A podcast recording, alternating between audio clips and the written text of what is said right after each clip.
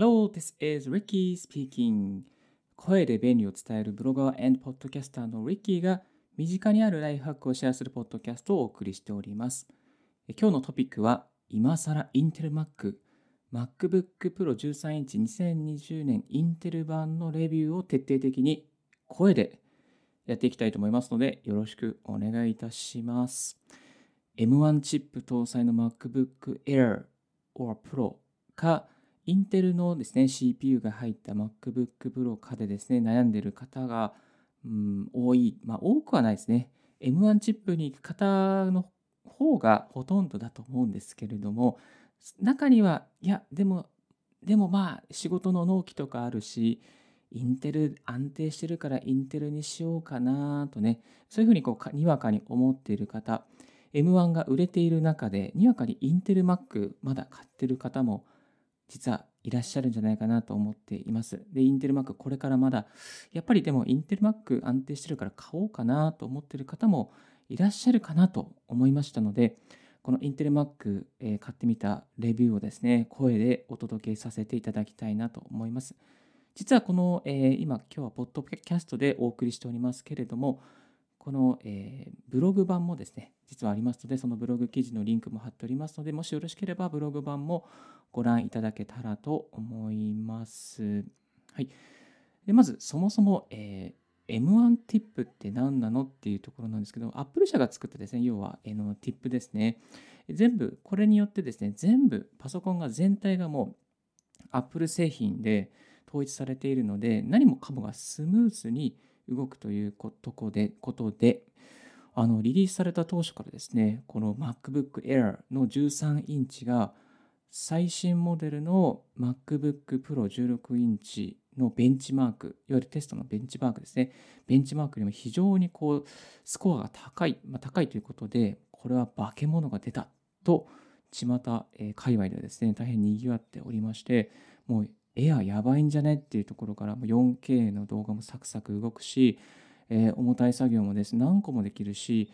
というところでですね、もうエアこれもうすごいよねっていうところ、こんなの出しちゃうの？っていうところでですね、かなりこう賑わって、えーおりました。はい。まあそんな中ですね、でもあのインテル Mac もまあかすかにいいよな、なんかまだインテル Mac も安定してるよなっていうところもあるかなと思います。M1 ティップでですね、MacBook Air、MacBook Pro、あの Air ですね、ちょっと書き出しの時はやっぱりちょっとなんか遅いんだよなとか、あとはあの、うん、対応してないアプリもまだ、あのビッグサーですね、ビッグサーに対応してないアプリもあったりするんだよな、ちょっとしたまだ不具合みたいなところもあったり、えーたまあ、アプリがあのあの対応してない、ちきれてないところもあったり、えーしまして、あのやっぱりまだインテルマークの方がちょっと安定してて、うん、やっぱり納期のある仕事、絶対に終わらせなければいけない仕事があるから、インテルマークを選ぼうという方は、えーちらほらいると聞いております。まあ、これからね、インテルマックでも買おうかなと思っている方のために、今日はですね、インテルマック実際、えーこんな感じですっていうですね、使ってみたレビューをですね、お届けさせていただきたいと思います。えーこの音声をお送りしておりるリッキーはですね、MacBook ユーザー歴13年で、2008年からずっと MacBook、MacBook Air、iMac、iMac mini、えー MacBook Pro を使っています。で、2015年に使っていたですね、MacBook Pro の13インチがこの前壊れてしまいまして、M1 チップが出る前の確か5月だったかな。5月ぐらいに、えー MacBook Pro 13インチ2020年モデルに買い買い替えました。買い替えました。6月ですね。6月に買い替えました。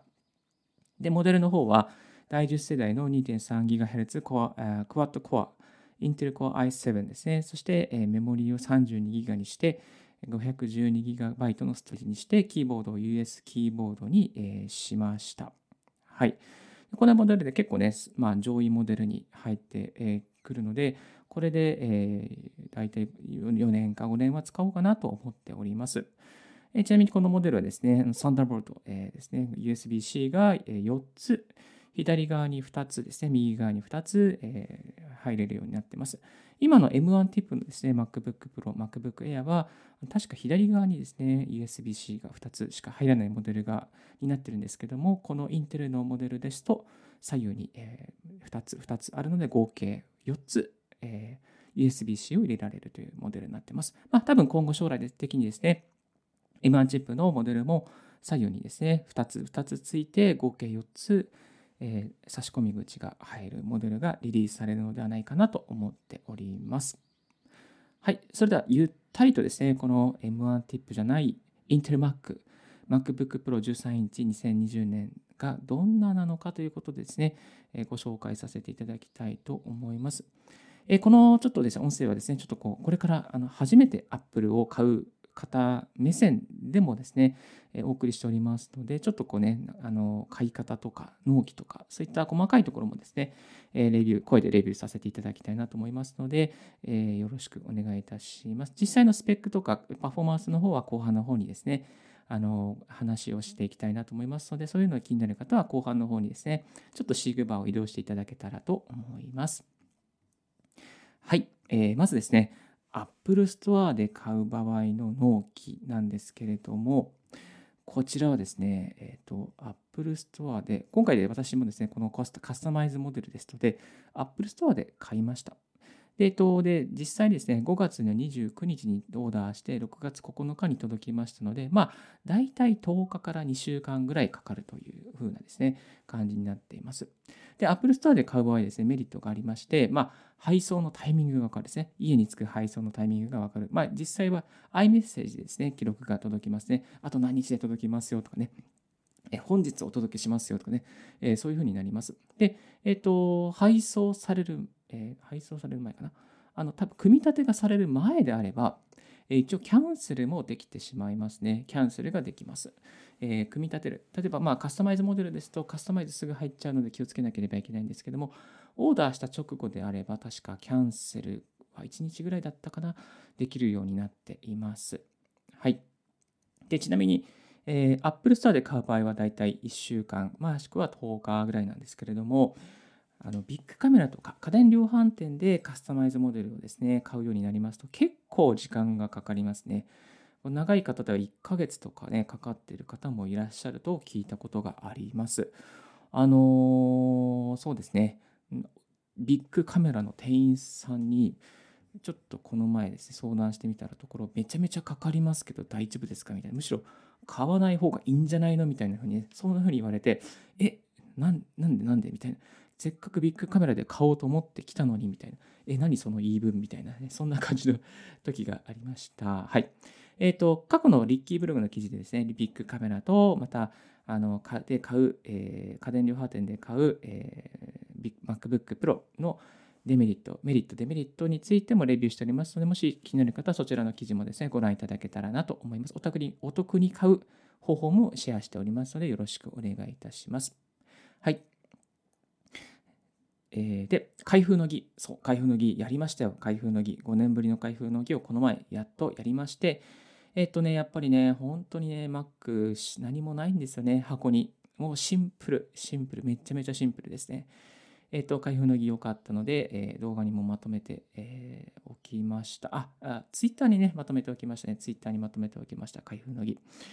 はい。えっ、ー、と、それでですね、まず新しく買った MacBook Pro ですね。えー、開けてみてですね、えー、これね、本当にね、本当に触り心地がいいですね。何が違うかっていうと、あ、そうそう、まずですね、データの移行。そう、データの移行はタイムマシンが便利です。Mac ユーザーも、えー、もともと Mac ユーザーの方はタイムマシンを使いましょう。そして新しくね、あのデータをですね、えー、Windows から切り替える方は、まあ、あのストレージなどですね、あの使っていただいて、えそして一つ一つファイルを移行するのがいいかと思います。はい、えー、まず変わった点。そう、シザーキーボードになってめちゃめちゃ打ちやすくなってます。シザーキーボードですね。この2020年のですね、アーリーモデルからシザーキーボード、バタフライキーボードからシザーキーボードになりました。でね、バタフライキーボードは結構ね、あの不具合があったりとか、なんかこうね、あのちょっと打ちづらかったりしたんですけども、シザーキーボードになってですね、本当にね、もうサクサク打ててます。はい。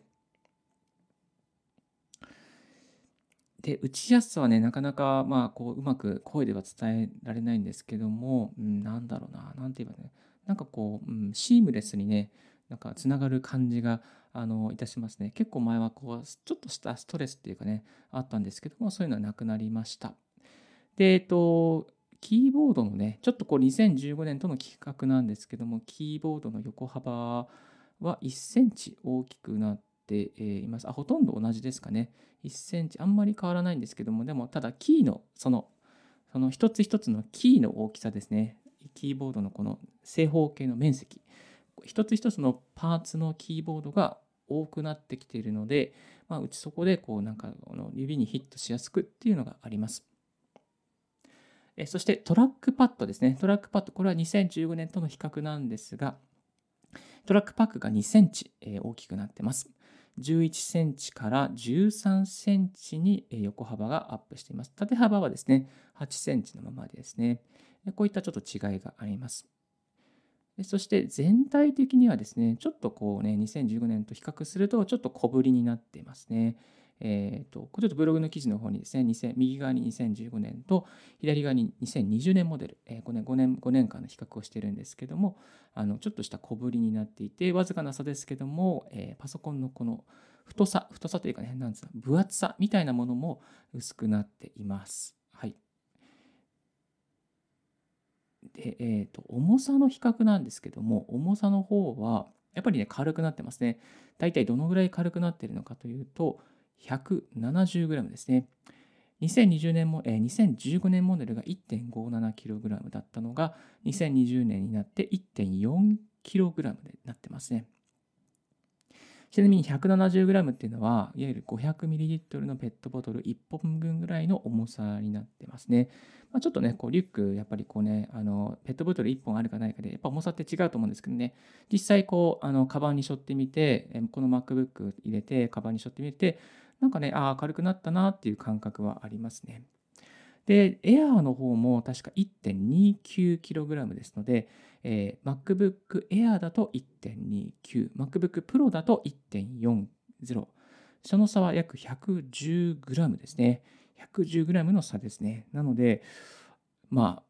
あ、MacBook Air はもともと軽かったんですけども、プロが軽くなってきてるっていうのはね、そういうのがあります。プロがどんどんどんどん1.57、1.4と軽くなってきているっていうのが現実ですね。まあ、MacBook Air ももっともっと軽くなったら嬉しいんですけども、このね、MacBook Air と Pro、この軽さとのでの差がそんなになくなってきてるなっていうのが、えー、現状なところですかね。はい。はい。で、えっ、ー、と、この MacBook Pro ですね、実際リッキーは6月に買いまして、今もう12月ですので、約半年間使ってみて、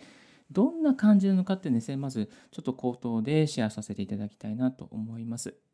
まずですね、あの重たい編集、動画編集とか、画像編集、あとはですね、ウイルスチェックとか、あと、まあ、動画の書き出しですね、書き出しの時とか、ズーム会議、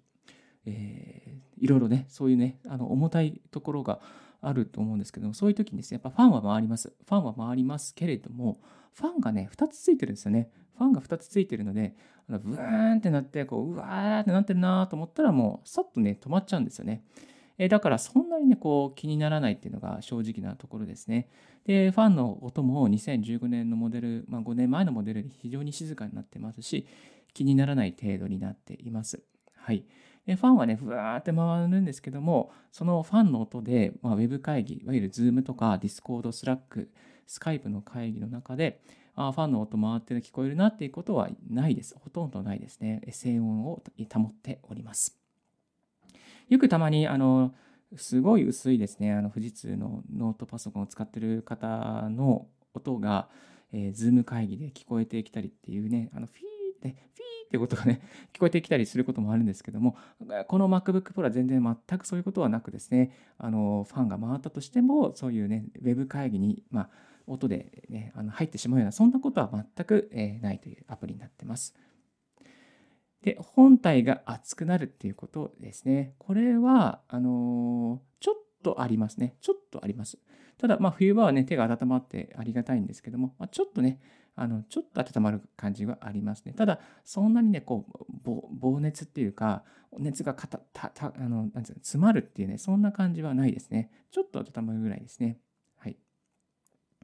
はい。で、トゥルートーンのディスプレイになっています。今回からトゥルートーンになっていて、これめちゃめちゃ綺麗ですね。めちゃめちゃ綺麗です。ぜひ店舗で、店店頭か、店舗で、店頭で、え、ご覧いただきたいなと思います。はい。そしてですね、まあ、あの、最初はね、こう結構ね、このトゥルートーンが慣れないので、まあ、ブルーカットのシートを購入してもいいのではないかなと思いますね。ブルーカット、えー、ブルーカットとか、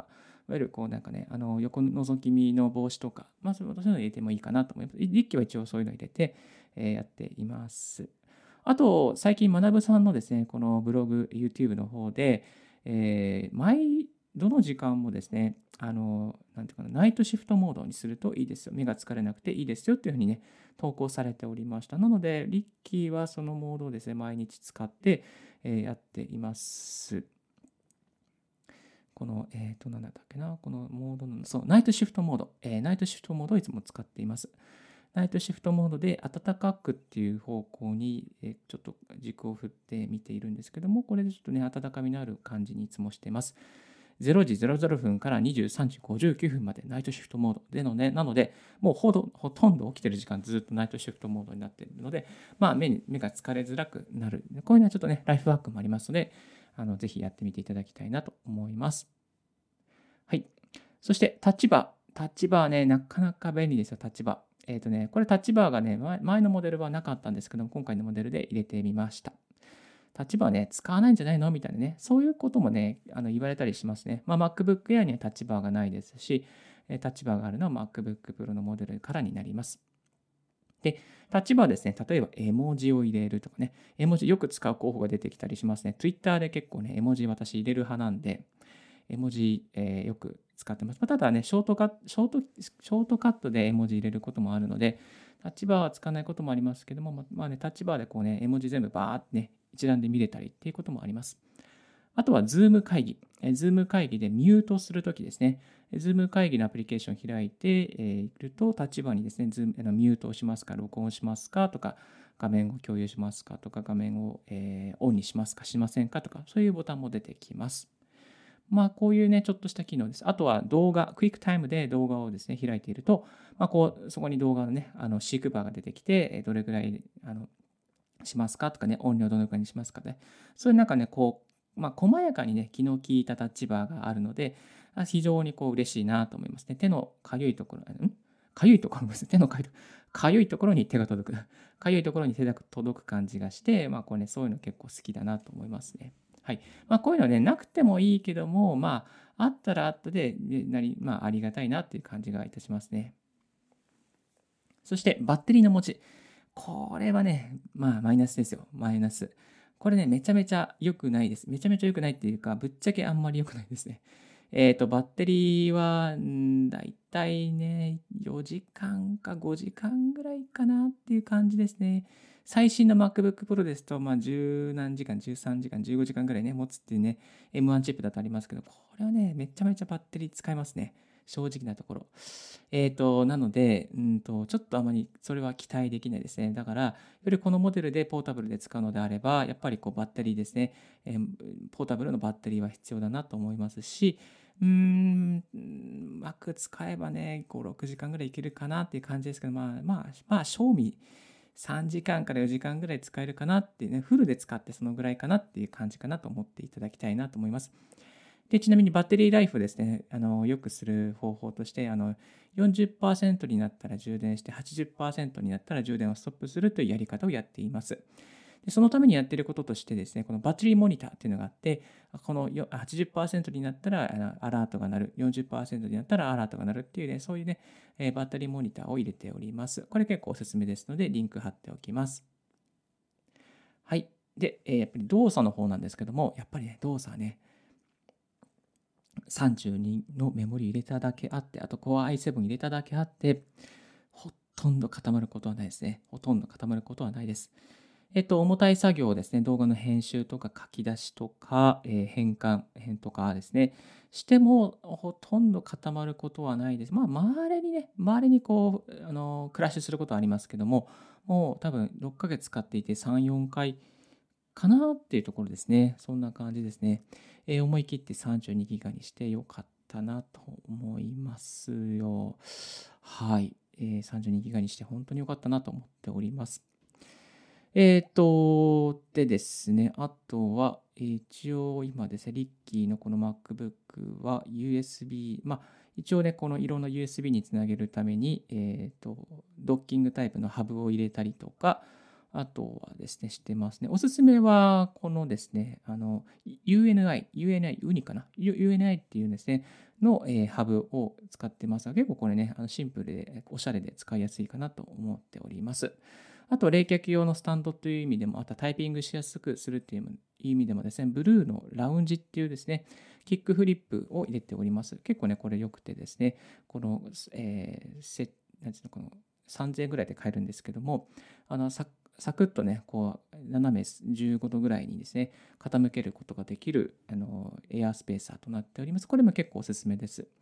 あとは、今はですね、エレコムの画面保護フィルムを入れておりますし、まあ、充電ケーブルとしては大きい、大きいの充電ケーブルを入れて、まあ、急速充電を対応できるようにしてます。まあ、そんなこんなでね、MacBook Life を送っておりますけれども、全くこれを使って困ることもないですし、えー、むしろサクサクですし、まあ、画面も綺麗でタイピングもいいので、えー、非常に満足しております。あともう一ついいところといえば、結構音がいいですね。スピーカーの音がいいですね。スピーカーの音がどういうところがいいのかというと、この重低音、重低音が結構ね、どんどんどんとね、あの、する感じがして、まあ、これでね、ぶっちゃけ映画を見てもいいんじゃないかなというふうには思ってます。あとは、えっ、ー、と、マイクも良くなってます。マイクも良くなってますが、ただね、やっぱりね、ポッドキャストとか、ラジオ真剣にやってる方にとっては、ちょっとね、物足りないマイクかなと、えー、思いますが、マイクの精度も非常に良くなっています。そんなところで、えー、MacBook Pro、Intel Mac、えっ、ー、と、全くね、これ問題なく使えますし、あの、軽いですし、まあ、エアに近いぐらい軽いですし、というところでですね、あの、ぜひぜひ、この、あの、MacBook Pro を使って動画編集して何か納期的に収めなければいけないとか、え、ー、と、まあ、画像のグラフィックの編集があるとかですね、えー、という方はで、ぜひぜひこの Intel Mac もまだまだおすすめですので、使ってみては、買ってみては、けんまあ、検討してみてはいかがでしょうかというところでございます。はい。いかがでしたでしょうかうんと、こんな感じで大丈夫かな？大丈夫かな？声でレビューするってなかなか難しいですね。実際ファンの音とか、あのこのクリックしてる音とかね、なんかそういうの、そういうの音で拾ってもいいのかなとは思いますけれども、うん、どうだろう。うん、まあ、なかなか難しいな。はい。という感じで、えー、という感じでございます。はい。えー、Mac いいですよ。まあいいですよと言ってね、なかなか、あの、買ってくれる人は少ないんですけども、あの、この前ね、あの友達が、いやー、リッキーさ、サーフェスにしようか、MacBook にしようかと悩んでんだよね、みたいなね、そんなことも言ってましたよ。うん。ね、だからね、なかなかちょっとね、どうすればいいかな、どういうふうに Mac を広めればいいかなってね、ちょっと悩んでいるんですけども、ちょっとね、えー、この後の雑談でそういうトピックを扱って、えー、どうやったら MacBook、えー、買ってくれるかなっていうね、そういうちょっと研究をしていきたいなと思います。はい。それでは一旦ここでブレイクさせていただきたいと思います。お聞きいただきまして、誠にありがとうございます。So, I will take a short break. Stay tuned with Ricky's Right Hack Radio. Thank you. If you haven't heard about Anchor, it's easiest way to make a podcast. Let me explain. It's free. There's a creation tool that allows you to record and edit your podcast right from your phone or computer. Anchor will distribute your podcast for you, so it can be heard on Spotify, Apple Podcasts, Google Podcasts, and more. You can make money from your podcast with no minimum listenership. It's everything you need to make a podcast. It's one place. Download Anchor app or go to Anchor FM to get it started. Thank you very much for tuning in Ricky's Right Hack Radio on this podcast. This podcast is available for the App Amazon Podcast and Stand FM Himalaya and Rec and Note and any other devices ですね、えー、たくさんのデバイス、たくさんのプラットフォームでこのポッドキャストを、えー、アベレブルになっておりますので、ぜひ、えー、様々なデバイス、スタンド FM などでも配信しておりますので、ぜひぜひよろしくお願いいたします。え、後半、このね、雑談ですね、お送りしていきたいなと思います。今日は、今更インテル Mac、MacBook Pro 13インチ2020年インテル版のレビューをお送りしておりましたが、皆様、Mac Life 送っておりますでしょうか？それともこれから Mac を買おうかなと悩んでいる方も多いのではないのでしょうか？はい。この前ですね、あの、Mac、いや、リッキーさん、Mac どうしようかな、悩んでるんですよね。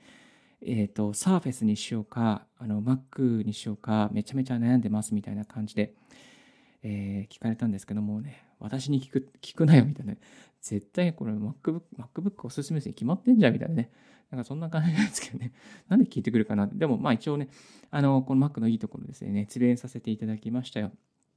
で、やっぱりね、気になるところはね、Windows 使えるんですかってね、あの、聞かれるんですけどもね、あの、普通に使えます。えっ、ー、と、サブ、今、サブスクモデルで、リッキーは Windows の365かな。365だったかな。それをあの使ってます。だいたい月に1000円ぐらいかかるんですけども、まあ1000円払えばね、使えるので、まあいいかなと思います。最近はもうね、課金式になっているので、まちょっとせこいなとは思うんですけども、あのそれが嫌な方はね、何をどうすればいいのかというと、えー、Google ドック、えー、Google ドックを使いこなしましょう。Google ドックですね。えっと、Google ドックで作った書類とかをですね、いわゆる PDF に書き出したりとか、Word に書き出すことができます。えーと、それを使えばですね、まあ、こう Google ドックで編集して、まあ、こういうレジュメを作りました、そして作りまして、それをまメールで共有したりとか、またこう、実はこれワードにしてくれっておいてくれないって言われた時も、ワードにね、ね変換して、あのまあ、共有することができます。で、自分はワードを、まあ、開けないけども、うんと、ワードでは開けないけども、えーと、そういうね、あのドックにして、DOCX か、DOCX にして配信する、配布することができるというメリットがあります。結構ね、この Google ドック最近優秀ですよね。だって、あの、なんか音声認識もあるし、まあ、音声で文字で書き起こしもできるんじゃないですか。だから、なんか、とあるブロガーさんは、この Google ドックを使って、あの、なんていうかな、こう、ブログ書いてますっていう人もいましたね。美月さんっていう方だったかな。なんかね、あ、美月さんだった。あの、いけなんだっけ、あの、学さんの、えー、よく、えー、サロンとかでよくいらっしゃる美月さんだったと思いますけども、あの、ま、その方の動画を YouTube 動画を見たときに、えー、っとね、その Google ドックでやってますっていうこともありました。昨日、あの、音声配信メディアサロンですね、あの、中村さんという、えー、ライターの中村さんのライブがありまして、いろいろあの50分ほど聞かせていただいたので、最後の方にですね、この、あの、音声配信、音声ディクテーションかな？音声で音声入力も使ってますということで、あの、しめじっていうのも結構便利ですよという紹介されてました。実はこのしめじは、韓国製かな？韓国製で、勝間和代さんがしめじをよく使っているって。で勝間さんの本見るとですね、あの、しめじの方で入力、あの寝ながら入力してるみたいな、寝ながらメルマガ書いてますとかね、寝ながら執筆しますってそんなことを話されてますけども、勝間さんやっぱね、ガジェットオタクすごいですね。合わせて聞きたいというところで、あのこの勝間さんのこの最近の本、えっ、ー、と、なんだったっけな？えっ、ー、と、ごめんなさい。えー、自由もお金も手に入る、勝間式超スローライフ、このね、音声レビューも、えー、しておりますので、2、3個前の確かラジオでやってますので、もしよろしければこちらご覧、お聞きいただきたいなと思います。えー、この勝間さんの本でですね、インスパイアされた3つのポイントですね、あのお送りしましたので、よろしくお願いいたします。いやでも勝間さんのね、なんかこうガジェット系魂は非常に参考になって、えー、いますね。なんかね、勝間さんだって、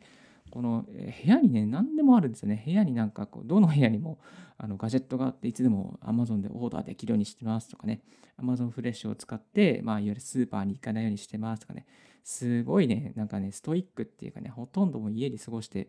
なんか家でね、瞑想したりしてるんですよ。なんかすごいんですね。VR、自然の VR を使った5、6万の買って、VR やったりとかしてて、なんかね、すごくね、なんか本当に、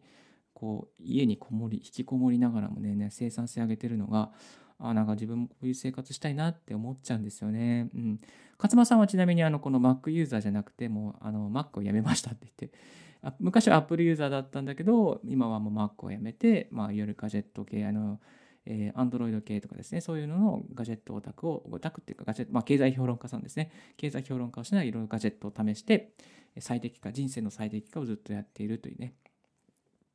感じですね。はい。まあ、本当に最高の自分をアップデートするとかね、そういうふうにね、常に常にアップデートを怠らないという感じの、えー、方でございます。はい、ちょっと話が雑談、えー、ちょっと横にそ途切れ行ってしまいましたけれども、そのね、Mac 悩んでいる方、えー、ぜひぜひ、ぜひ触れてみていただきたいなと思いますし、Mac の方がね、やっぱりこうなんかね、あの手に、まあ、かゆいところに手が届くアプリがいっぱいありますね。あの最近買ってよかったなと思うのはオーディオハイジャックっていうこのアプリを使ってるんですけども Zoom 会議とか Discord とかあのそういうのねあの、ジャックして収録できるアプリがあるんですよ。こういうのもね、Mac だけとかだったりするので、非常にね、こうおすすめです。Mac しかないアプリって結構あって、あとね、Mac のやっぱ弱いところはね、ゲームがね、弱いなっていうのがありますね。ゲーム関係はちょっとね、弱いなっていうところがありますし、どんどんね、バージョンアップして、ファイル形式が追いつかないとかね、えーと、差し込み口がね、合わなくなるとかね、まあ、そういうどんどんアップデートされておと、あのそういうなんつうの、こう、置き去りにされていく感はあるので、まあ、アーカイブにはね、向かないなって思いますね。でも常に最新のクリエイティブなことをしたいとかね、いろいろと新しいことを試したいっていう人にとっては、まあ、あの、ね、Mac はおすすめですし、デザインも非常におしゃれですし、こう感性にね、磨きが、クリエイティブなところにね、刺激がいくかなというふうにね、非常に思っております。はい。まあ、一応ね、一応このね、えー、リッキーは仕事では Windows、えー、プライベートでは Mac を使っております。Mac ユーザー歴13年ですね。えー、いろいろあらゆる Mac を使ってきました。多分ね、200万円くらいはこの Mac につぎ込んでいると思うんですけれども、はははって感じですね。えー、突き込んでくれるんですけどね、ねまあ、Mac がいいですよ、やっぱり。えー、何がいいかというと、やっぱり AirDrop で、このね、iPhone と、えー、Mac のやり取りができるですね。重たいファイル。例えば1.5とか2.2ギガぐらいのですね、そういう重たいファイルもですね、リッキーはこのね、えー、使いながらやってますね。ですので、うん、なんかね、ほとんどね、えー、これですね、やってますね。えっ、と、あとはちょっとした編集もできるし、うん、